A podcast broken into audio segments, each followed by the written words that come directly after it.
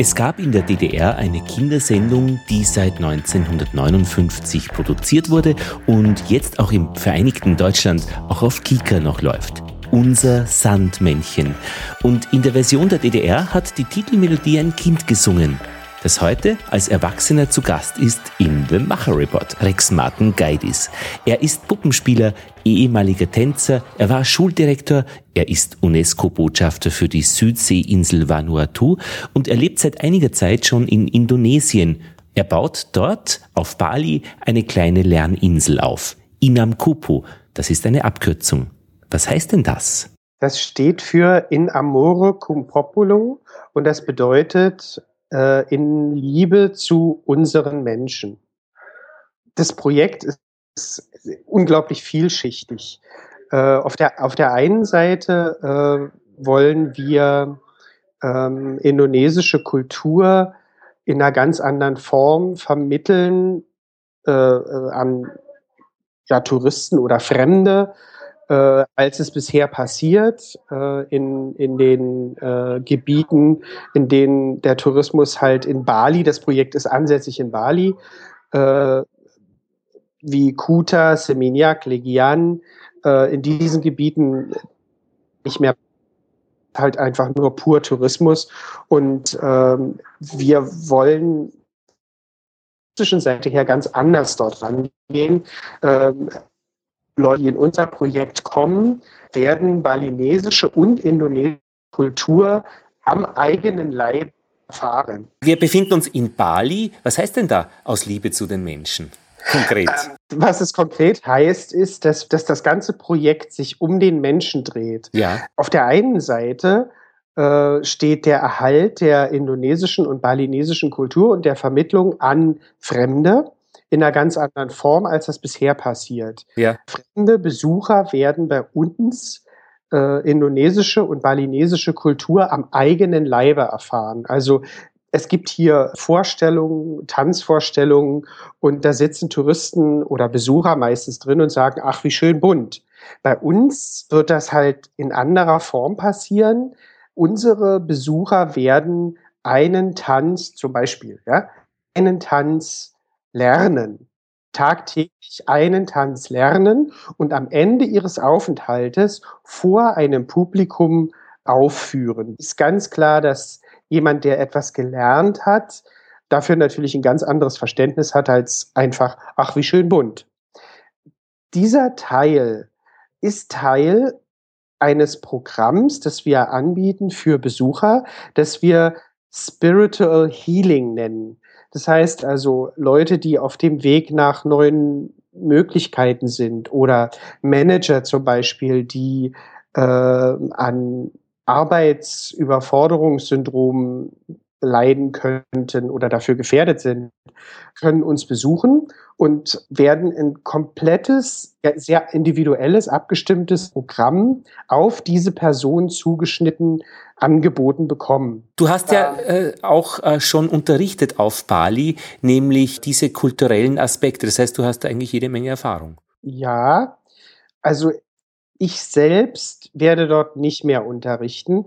Ich werde das Ganze eigentlich nur führen, in die richtige Richtung führen, weil die zweite Idee ist oder der zweite Rückhalt dieses Projektes ist, dass wir in diese ländliche Gegend Arbeitsplätze bringen. Das heißt also, das Projekt wird in einer ländlichen Gegend aufgebaut und alle Ortschaften, die dieses Projekt umgeben, werden das Personal rekrutieren für das Projekt. Kann man auch dorthin kommen, wenn man keine Heilung sucht, wenn man sozusagen einen Überschuss hat an, an, an etwas, an Gutgehen? Ja, selbstverständlich.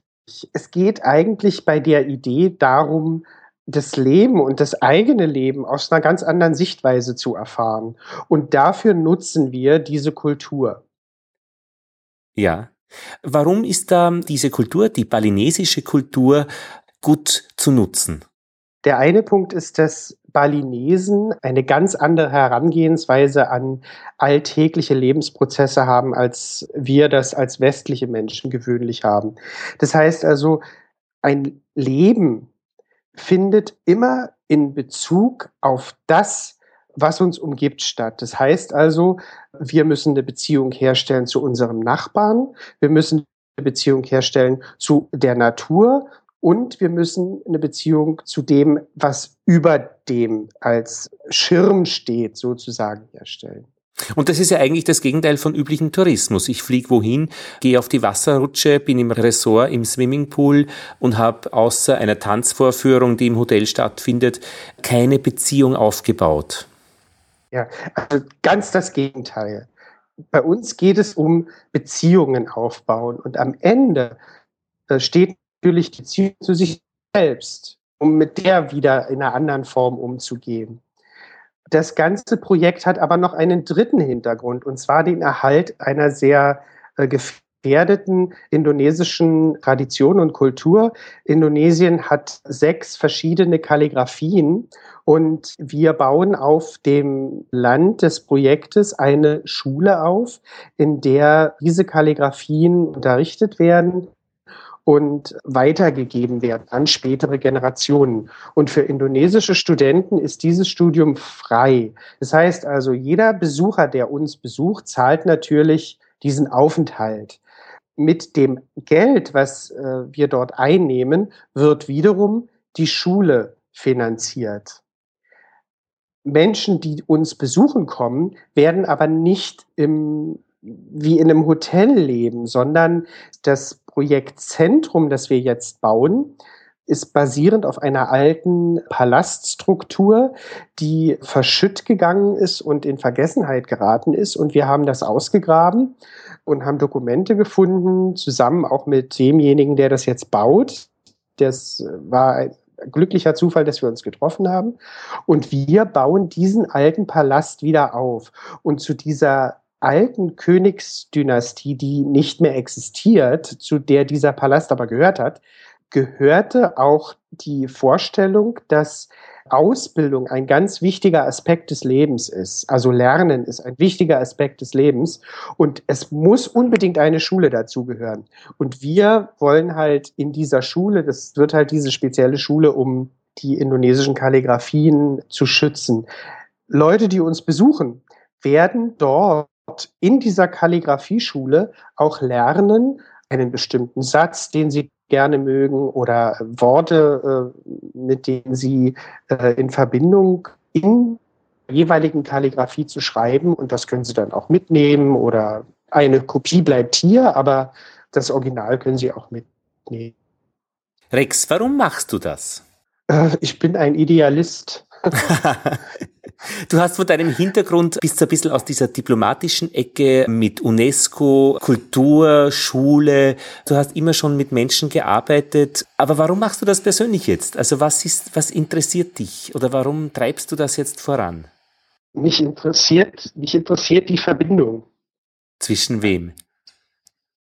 Die Verbindung zwischen verschiedenen Kulturen. Und ein ganz wichtiger Aspekt ist auch, auf dem Territorium wird eine Art Tempel stehen und die wichtigen Hauptreligionen äh, in dieser Welt werden in diesem Tempel vertreten sein.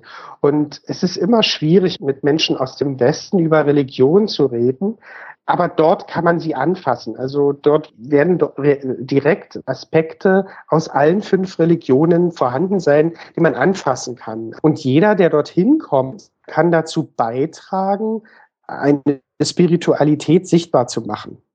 Aber nochmal zur Frage, warum du das machst. Das könnte ja niemand anderer so machen. Was ist deine Beziehung? Das ist eigentlich wirklich eine, eine richtig gute Frage.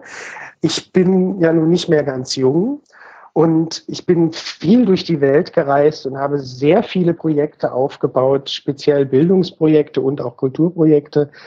Ich bin über dieser sehr intensiven Arbeit sehr müde geworden und dieses Projekt macht jetzt ganz genau das Gegenteil. Mhm. Es nimmt keine Kraft oder es braucht keine Kraft von mir, sondern jeder Tag, an dem das Projekt wächst und eine Verbindung zwischen mir und den Menschen, die das Projekt ja aufbauen, ich führe das ja nur, gebaut wird das ja nicht von mir, entsteht, gibt mir unglaublich viel Energie zurück. Und genau das ist es, was ich denke, was viele Menschen auch brauchen.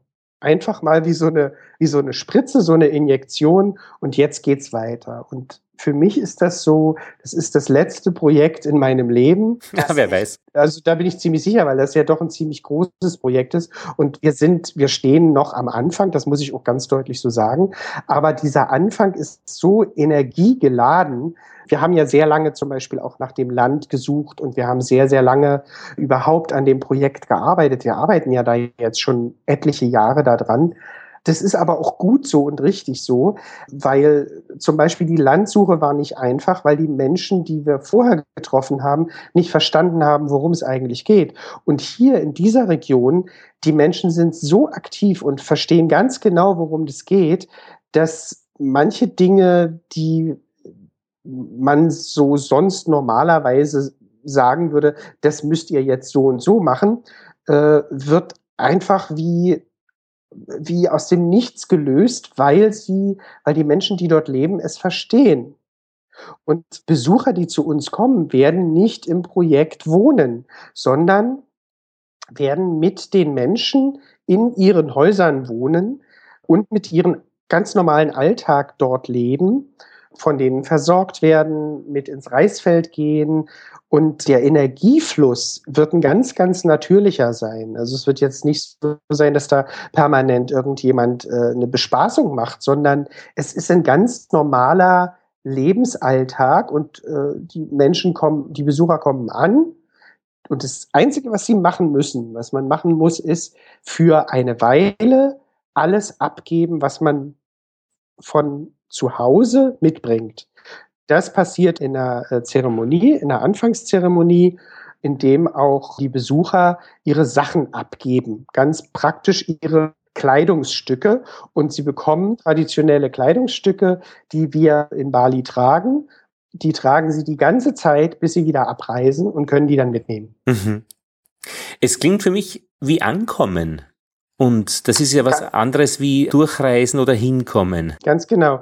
Und es gibt da eine ganz lange Mauer, die um dieses Projekt gebaut ist, um halt eben, weil man ja in so einer Zeit, wo man sehr viel auch von sich preisgibt, ja doch ein bisschen ungeschützt ist. Deswegen ist man in dieser Welt quasi geschützt. Aber man lässt was dort. Das heißt also, man kommt an und man gibt etwas ab. Und das bleibt dort. In ganz praktischen Dingen, also Einschnitzungen in diese Bambuswand oder Malereien auf der Bambuswand von den äh, Besuchern, das bleibt. Das bleibt für Besucher, die dann später wieder ankommen. Das Ganze befindet sich so ungefähr in der Mitte im Süden von Bali. Tabanan heißt diese äh, Gegend, ist schon ein bisschen ja. an den Bergen, also es ist schon äh, ein bisschen kühler auch, wenn es finster wird, also in der Nacht. Die Website ist inamcupu punkt net, ich werde es auch in den Shownotes verlinken. In Liebe zu den Menschen, eben übersetzt aus dem Lateinischen. Man kann sich ein Bild machen. Und wann geht's los, Rex? Wann können die ersten Ankommenden ankommen? Im nächsten Jahr. Mhm. Also wenn das alles so weitergeht, im nächsten Jahr, weil das ganze Projekt wird aufgebaut von privaten Spendengeldern. Das kostet ja unglaublich viel Geld, also das, die ganzen Häuser zu bauen und Renovierungen zu machen und so, das sind alles private Spenden. Und es funktioniert? Funktioniert wunderbar. Danke, Rex. Alles Gute. Ich danke dir. Die Website von Rex-Marten Gaidies Projekt ist w w w punkt inamcupu punkt net. The Macher Report. Menschen, die etwas Bezauberndes machen. Nächste Woche wieder am Sonntag ab achtzehn Uhr. Lothar Bodingbauer verabschiedet sich.